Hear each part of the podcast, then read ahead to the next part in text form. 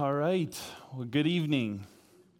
Um, it's a pleasure to be here tonight. And the text we'll be looking at is in the Gospel of John. Chris preached uh, chapter 1, verses 1 and 2 last week, and we'll be looking at 3, 4, and 5. So please turn there with me.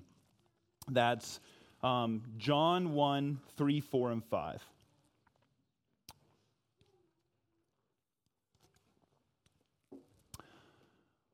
All right, and I would ask that you would please stand for the reading of God's word.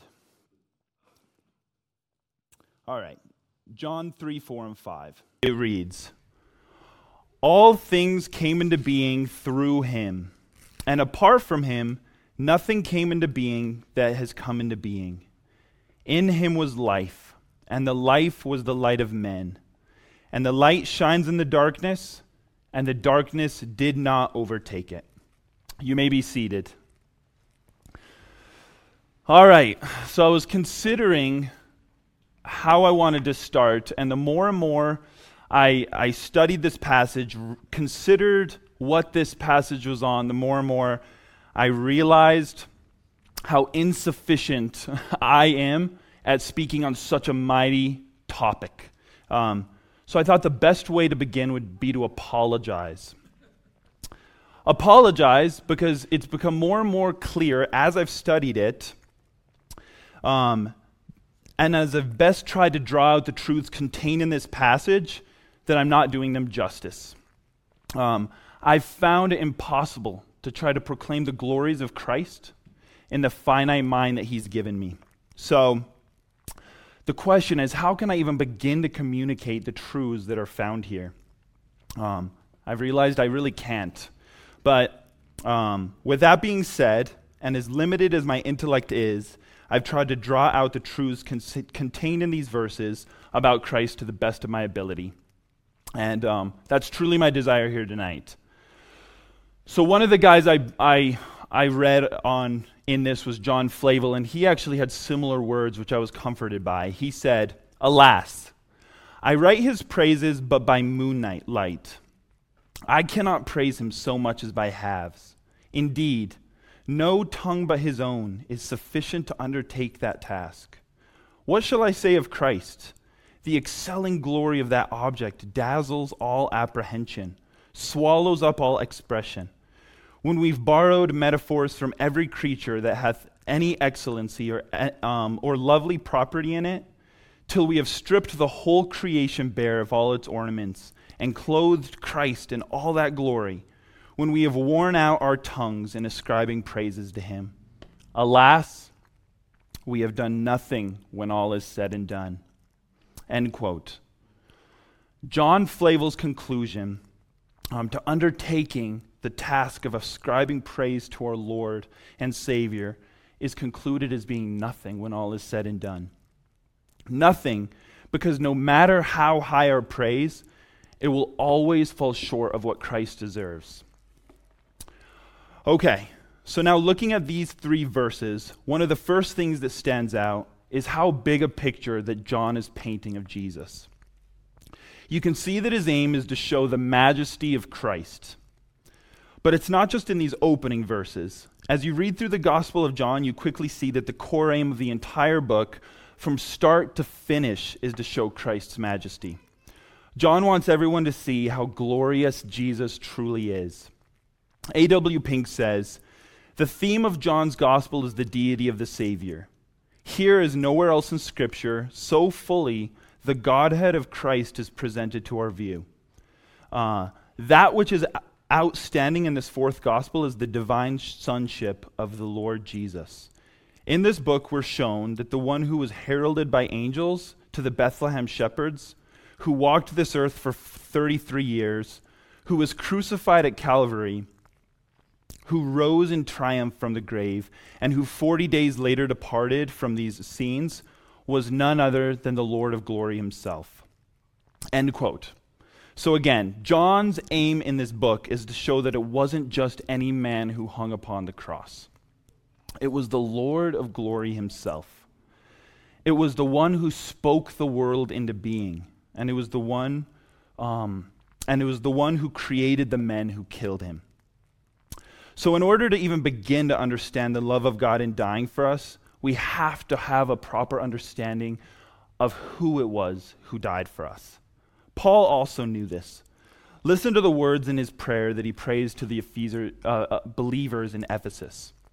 He says in Ephesians chapter 3 For this reason I bow my knees before the Father, from whom every family in, in heaven and on earth is named, that he would give you, according to the riches of his glory, to be strengthened with power through his Holy Spirit in their inner man. So, why is it that they, he's praying that they would be strengthened with power? so that Christ may dwell in your hearts through faith, and that you may, may be firmly rooted and grounded in love, so that you may be able to comprehend with all the saints what is the breadth and length and height and depth, and to know the love of Christ which surpasses knowledge, that you may be filled up with all the fullness of God. Listen to that. He wants them to be strengthened in the power of the Holy Spirit so that they can better comprehend what is the height and depth and know the love of Christ which surpasses knowledge. Knowing the love of Christ, though, isn't something that comes natural to us human beings. It's something that we can only learn through the inspired Word of God, and it has to be through the Holy Spirit illuminating it in our hearts. So, my desire here tonight is to show you the heights of Christ's love and then end by looking at the depths of Christ's love so that we can all have a better understanding of the love of Christ. All right, so verse 3, our first verse tonight. All things came into being through him. Let's take a moment to consider the person of the, the Trinity that everything was created through. That person is God the Son. When you think about God the Son, what comes into your mind? Is it of him reigning as sovereign over the universe? Or is it when he was in the form of a man during the 33 years he spent on this planet during his earthly ministry? Both are essential parts, um, essential parts of who he is. But sadly, a lot of people's knowledge of him seems to go no further than the aspects of him being a man who lived on this earth. They're ignorant of the fact that if Jesus' glory, if met with face to face in the bodies we live in, it would cause them to vaporize. Jesus is holy, and his glory deserves utmost reverence. Yes, he was in one point in an incarnate state, but rem- remember that he set aside his majestic glory temporarily during his time on this earth. Philippians chapter 2 says, Jesus, who although existed in the form of God, did not regard equality with God a thing to be grasped but emptied himself by taking the form of a slave and being found in the likeness of man. His coming to the earth in the form of a man is equated to him as emptying himself. His incarnate state was te- a temporary posture that he willingly took in order to fulfill his mission here on earth. But it's certainly not a state that he's permanently in. So I'll say it now if, as you think about Jesus, if as you pray to Jesus, if you picture him only as a um, blue eyed, bearded man in a fragile state, or even worse, if you picture him as a baby, that kind of view of Jesus is a distorted view. Um, it might uh, sound unnecessary to bring this kind of thing up, but again, the reality is many people in this country, their view of Jesus goes no further than that. Um, even my brother Casey, the other day he was working and a lady, no, slow down.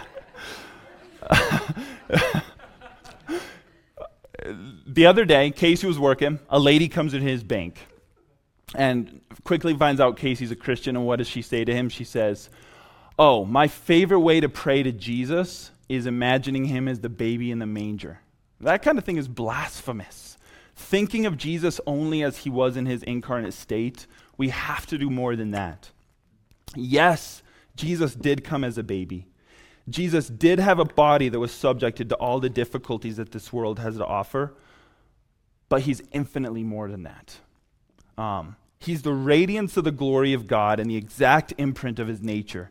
He upholds the universe by the word of his power. After making purifications for sins, he sat down at the right hand of the majesty on high. It says he lives in unapproachable light. His throne room is filled with the constant praises of the cherubim and seraphim. When Isaiah stood before him in a vision, he fell down as though dead and ex- exclaimed that he was ruined. He couldn't stand to be in the presence of God the Son in his glory. The Israelites made Moses cover up his face because his face was shining after speaking with God. He's the one who formed you in your womb. He's the one who knows the words that are on your tongue before you even speak them. He puts breath in your lungs and he causes your heart to beat. He's the one who causes the sun to rise morning after morning after morning. Jesus is sitting on his throne in the heavens right now, right as we speak, and he's ruler over all. Everything and everyone is subject to him. And even if the peoples and the nations hate him of this world, which they do, one day they will bow their they will bow their knee to him. He's so much greater than the greatest thought that we could ever have or the greatest words our mouths could ever speak. He's very God of very God, and He's the one that spoke this world into existence. I'd encourage you to daily ask God, into, God to broaden your understanding of His majesty. It's so important, and He's so deserving of it. All of this barely brushes the surface of who Jesus is, and there's so many routes that we could go from here. But let's go back to focus on who Jesus is displayed through our text tonight that being Jesus as our creator. The rest of verse 3 says, All things came through, um, all things came into being through him, and apart from him, nothing came into being that has come into being. What does this verse clearly show us? It shows us that everything we can know or ever known has come into being through him.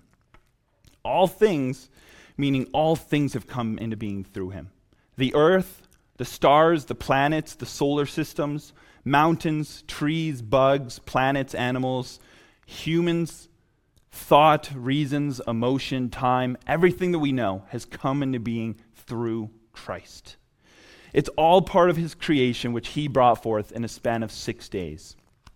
Paul wonderfully sums it up in Romans chapter 11, 36, which says, For from him and through him and to him are all things. To him be the glory forever and ever. Amen. This world is his. He created it, he sustains it, and he will ultimately get all the glory from it. Another good verse to look at is Isaiah 44, um, chapter 44, verse 24, which says, Thus says Yahweh, your Redeemer and the one who formed you from the womb. I, Yahweh, am the maker of all things, stretching out the heavens by myself, spreading out the earth all alone. It's so important that we consider these things. Consider that He's the creator of all things, meaning that we are His. Remember, any time you might feel tempted into questioning God, that you aren't God. That this world isn't yours, He's God, and He can do with it according to His choosing. But also remember that He's good, and all and um, and that all things will be done according uh, in order to accomplish His perfect plan. All right, let's consider Job for a second. As calamity surrounded him on all sides, and as he was receiving all sorts of bad counsel from his friends, as he was being drawn to doubt God, what was God's reply to him? I'm going to be reading from Job chapter 38, but because of its length, I'm just going to be picking out um, certain verses. I'm not going to read the whole thing. But here was his response Where were you when I laid the foundation of the earth? Tell me if you know understanding. Who set its measurements, since you know? Or who stretched the line on it? On what were its bases sunk? Or who laid its cornerstone? Or who enclosed the sea with its doors? Have you ever in your life commanded the morning and caused the dawn to know its place? Have you entered into the spring of the sea or walked in the recesses of the deep? Have the gates of death been revealed to you, or have you seen the gates of the shadow of death? Have you carefully considered the expanse of the earth? Tell me if you know all this. Where is the way to where the light dwells? And darkness, where is its place? Have you entered the storehouses of snow, or have you seen the storehouses of hail? Who has cleft a conduit for the flood? Who has begotten the drops of dew? Can you lead forth this constellation in its season and guide the bear with its satellites? Do you know the statutes of the heavens or fix ru- their rule over the earth? Can you raise your voice up to the clouds so that the abundance of the waters will cover you? Can you send forth lightnings that they may go and say to you, Here we are? Who has given wisdom in the innermost being, or understanding in the mind? Who can count the clouds by wisdom, or tip the waters jars of the heavens? This was just part of um, verse 38, and this goes on for three more chapters. And then what was um, Job's response that we see in chapter 42? He says, it says, and, and Job answered Yahweh and said, I know that you can do all things, and that no purpose of yours can be thwarted. Who is this that hides counsel without knowledge? Therefore, I have declared that which I did not understand, things too marvelous for me, which I did not know. Hear now, and I will speak. I will ask you, and you make me know. I have heard of you by the hearing of the ear, but now my eye sees you. Therefore, I reject myself. I repent in dust and ashes. After everything that Jesus or the Lord revealed to him, his response was repenting in dust and ashes and acknowledging that God's ways are high above his ways. And that should be our response as well as we consider these things. We should learn not to question God in the ways that he determines to do things, or even try to understand the reasoning behind, behind why God chooses to do the things he does. Instead, simply trust in him. As I've heard it said, God's wisdom could be compared to all the oceans of the world combined. And any we- reason that we've been given as human beings is like taking a little cup and scooping up a tad bit of water in the whole ocean. Our comprehension doesn't go any further than that one little cup. So we shouldn't try to understand the whole ocean if we haven't been given the capacity to do so. Simply trust in the one who does have understanding of all things. As we've considered how vast is the wisdom and the knowledge of our Creator, it should lead us into a heart of a greater worship toward Him. All right, so now I want to spend a couple minutes looking at creation itself. John Piper writes that creation is God's poema, which in the Greek means work of art. What does he do to make himself evident? He made the world. He created, like a potter or a sculptor or a poet, except he created out of nothing. In Romans 1:20 when it says that God is understood through that um, um, through what has been made, the words what have been made stand for one Greek word, the word poema. It's the word we get the word poem. The universe and everything in it is God's work of art. What's the point of this world, or this word? The point is that in a poem, there is a manifest design and intention and wisdom and power. The wind might create a letter in the sand, but not a poem. That's the point. God acted, God planned, God designed, God crafted. He created and made, made, and in doing that, Paul says in Romans 1:19, God made himself evident to all mankind. The universe is a poem about God. End quote. In considering this, I wanted to find just the right thing to showcase um, how God's creation is a work of art. What I quickly realized, though, is no matter how big, small, plain, or abstract the different subject I researched were, they all showcase the brilliance of God. So, I have one example tonight. A little egg. I was I was doing research and as I was thinking about it and as I found an article on an egg, I realized that the it's something that we all have from a day-to-day basis. It's something that probably most of us take um, for granted. But if you consider the depth of God's creation just in something like this, it's pretty amazing. I found um, some scientific data on the egg, and I dumbed it down a little bit, so I'm just going to read that real quick. It says, Each species of bird produces a unique egg. Size, color, shape, number, those all differ. What is constant is the process of production, the mechanics. A bird's eggshell is tough enough to protect the chick while it's developing, yet soft enough for the chick to break through when the time comes to hatch. Scientists, have discovered that a protein binds calcium in the egg's outer two layers to keep them strong enough until the end of incubation. Then the inner layer loses calcium, softening the eggshell and making it easier for the chick to break through. What happens to the calcium? It gets absorbed into the chick's bones and makes them stronger. The egg is like a space capsule, a self contained world for the developing chick. All the nourishment and water it needs to grow is there when the egg is laid. Um, it, there's accommodation for waste. There's 10,000 tiny holes in an egg shell, which allow oxygen to come in and carbon dioxide wastes to go out. The egg is also coated with something called bloom, which keeps um, dust out of the holes and fights bacteria. As the chick grows, it's strapped safely into the center of the egg by two strong bungee cords attached to the opposite ends of the shell. Um, it is further protected by a dense, shock absorbing liquid, the white of the egg, filled with protein and a powerful enzyme called lysozyme. This enzyme kills bacteria on contact.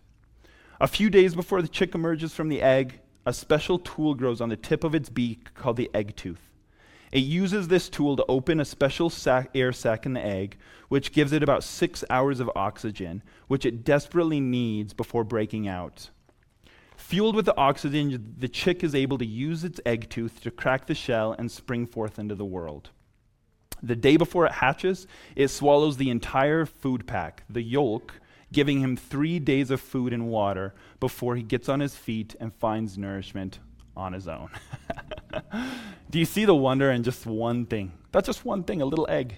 Um, evolution didn't have time to get that one thing right. One egg goes wrong, there's no birds today. It had to be from someone who had a greater mind than just the world out of nothing. That's just one example. Um, I found another statistic. Outside of this, scientists have estimated that there are around, I don't know how they got this number, 8.7 million species of plants and animals in existence on this earth today. However, only 1.2 million species have been identified and described so far, meaning that millions of other organisms remain a complete mystery. Um, 8.7 million species of animals, made, um, plants, and different organisms made uniquely by our Lord. Um, that just like a diamond, all display different facets of the beauty showcased, um, showcasing the majesty of our God. If that doesn't amaze you, I, I don't know what will. Um, and it's all been spoken into existence through Jesus. Psalm 33 says, By the word of Yahweh the heavens were made, and by the breath of his mouth all their host. J.C. Ryle says, All of creation is ascribed to him, and none but God can create. Man, with all his boasting, is unable to bring into existence a single blade of grass. End quote. Let's reserve our praise and our boasting for the one who truly deserves it. All right. So we've looked at Jesus speaking all things into existence. Now let's look at something even more amazing. That being God's shining his light into this dark world, into our dark hearts. It's one thing for God to create out of nothing, but to take a world which is corrupt, without hope, and to restore it is even greater. And that's what these last two verses focus on. Verses 4 and 5. In him was life, and the life was the light of men. And the light shines in the darkness, and the darkness did not overtake it. Let's consider again uh, the words of Paul in his prayer to the Ephesians. It was that they would be able to comprehend with all the saints what is the breadth and length and height and depth, and to know the love of Christ, which surpasses knowledge. Up until this point in our text, we've been looking at the height of our Lord and considering him in his grandeur. But now, as we consider these last two verses about Jesus being the light of men and how that light shines in the darkness, it's time to shift focus and consider the depths of our Lord. Listen to these words of Charles Spurgeon. He says, Before we can ever get a right idea of the love of Christ, we must understand his previous glory and its height of majesty, and his incarnation upon the earth in all its depths of shame. Now, who can tell us the majesty of Christ? When he was enthroned in the highest of heavens, he was very God of very God. By him were the heavens made, and all the hosts thereof. By his power he hanged the earth upon nothing. His own almighty arm upheld the spheres. The pillars of the heavens rested upon him. The praises of the angels, archangels, cherubim, and seraphim perpetually surrounded him. The full chorus of the hallelujahs of the universe unceasingly flowed to the foot of his throne. He reigned supreme above all creatures. God over all, blessed forever. Who can tell us his height then? And yet, this must be attained before we measure the length of that mighty stoop which he took when he came to the earth to redeem our souls. And who, on the other hand, can tell us how low he descended? To be a man was something. To be a man of sorrows, that was far more. To bleed, to suffer, to die. Um, these were much for him who was the Son of God. But to suffer as he did, such unparalleled agony, to endure as, um, as he did a death of shame and a death of desertion of his God, that is a lower depth of condescending love which the most inspired mind must utterly fail to fathom. And yet we must first understand infinite height and then infinite depth. We must measure, in fact, the whole infinite that is in between heaven and hell before we can understand the love of Christ.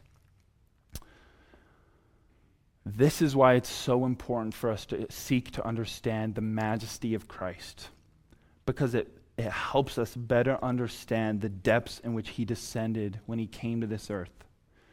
You see, Jesus came to a spiritually dark world. It was a dead world that hated the light. Think of it this way. I'm sure you all know what the orcs in the Lord of the Rings look like.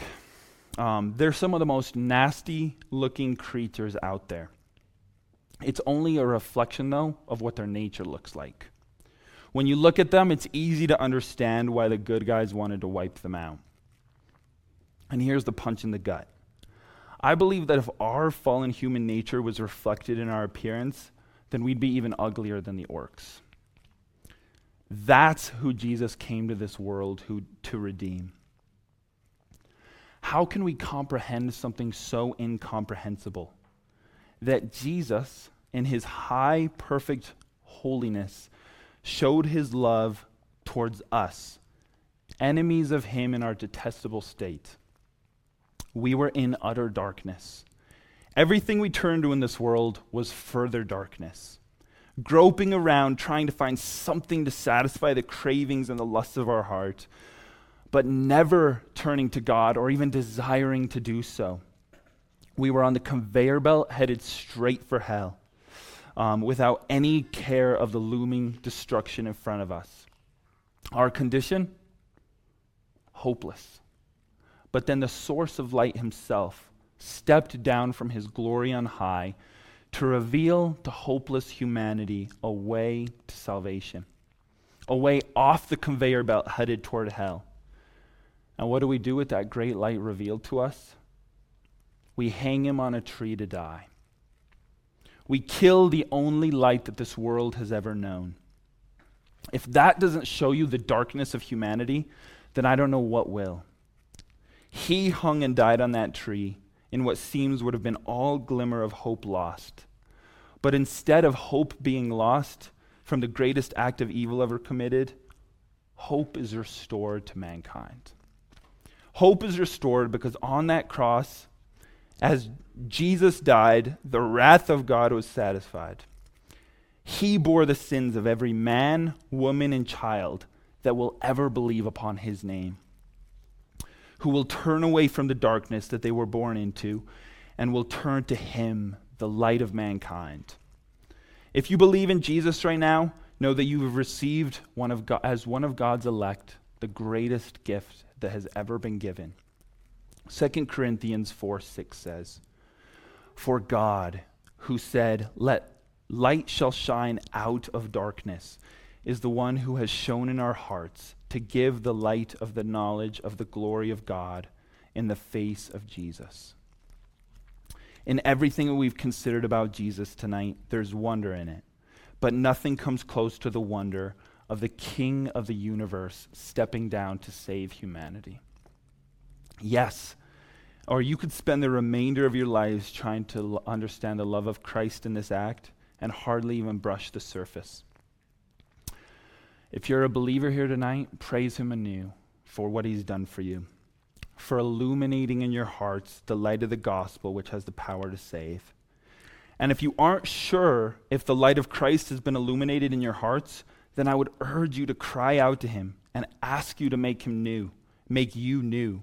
Confess your sins and submit to him as Lord over your life. All right, so to conclude, what do we do with these amazing truths about our God? What should be our response to all of this? This is what I'll say. Imagine this life as a barren desert. Everywhere you look, Everywhere you turn, there's miles and miles of sand. Everything is dry and leaves you thirsting for something more. You keep chasing after mirages that seem to promise something to satisfy your soul, but they only leave you more hopeless. But then you hear about the work of Jesus, which is able to save souls, and you find everlasting life in him. You find an oasis for your wearied soul. That's the reality of everyone who's found cr- life in Christ. So now let me ask you this as well. Knowing that this world is nothing but a desert that will leave you empty, do you still try to find life in it? Knowing that Christ is the wellspring of eternal life, are you satisfied in Him alone? If you can't honestly say that you're satisfied in Him alone, then you need to repent if you find more joy in your job, your hobbies, your football team, video games, wealth, fame, family, guns, safety, traditions, books, food, traveling, camping, and anything else in this life that can so quickly become an idol, then I'd say, for the sake of your everlasting soul, cut it out of that core place in your heart. Everything in this life runs the risk of being elevated above God, but nothing is worth forfeiting your soul over. God gives no room for us to be partial about him. We can't keep one foot in the oasis of our Lord and keep the other in the desert looking for things to satisfy us. It's all or it's nothing. He will spit the lukewarm out of his mouth. If you find yourself in a place tonight being convicted about idols in your heart, then I'd encourage you to immediately fall before your Lord and confess your sin. You'll never be strong enough to overcome idolatry but there's someone who can overcome it for you. Think about everything we've looked at tonight. Jesus sits on his throne as ruler over all. He's spoken, and the worlds were created. He upholds everything by the word of his power. Don't you think he's also strong enough to save deliver you from idolatry and from sin? Christ came to die on the cross for your sin, and he's given you everything you need, including his Holy Spirit, to release you from sin's power. Are you relying on your own strength tonight? If you are, I would, I'm here to tell you that you will fail 100% of the time. Fall on Christ. Cling to Christ. Abide in Christ. Don't look anywhere else, but look to Christ. He's the only one who has the power to save, the power to sanctify, and the power to glorify. Let's pray. Father, I thank you so much as we consider these truths tonight for the glorious truth revealed through your Son, Jesus Christ. Thank you that you sent him to be the light of the world, to shine his light into this world which loved darkness. Thank you that you, in your perfect wisdom, chose willingly to have him come to this world and not just to be subjected to all of the hardships of it, the sin of it, but to hang upon that cross and to bear everyone's sin who will ever believe in the name of Jesus. Lord, as I consider these truths tonight, I'm so thankful to consider my own life that I was headed for hell, that I had no hope, that I was utterly hopeless, that all of us were utterly hopeless. But you decided to show favor to us. You decided to pluck us off the conveyor belt headed toward hell and not just to be impartial toward us, but to clothe us in the righteousness of Christ, to call us your own, to call us your children. Thank you, Lord, that even though this world is falling apart, this world is so clearly in opposition to you, this world hates you, this world is filled with sin. Thank you that our hope doesn't lie in this world, that our hope is in you, that we have the hope of an eternal life spent with you forever, from everlasting to everlasting. I pray that you would bless this new start to our week, Lord, that we would look to you, that we would not rely on our own strength, that we would die to ourselves and, rely, and that we would rely completely and wholly upon Christ and Christ alone. And as Brad prayed today, I pray that we would be found in Christ, that we would find our refuge in Him and Him alone. I pray all of this in Jesus' name. Amen.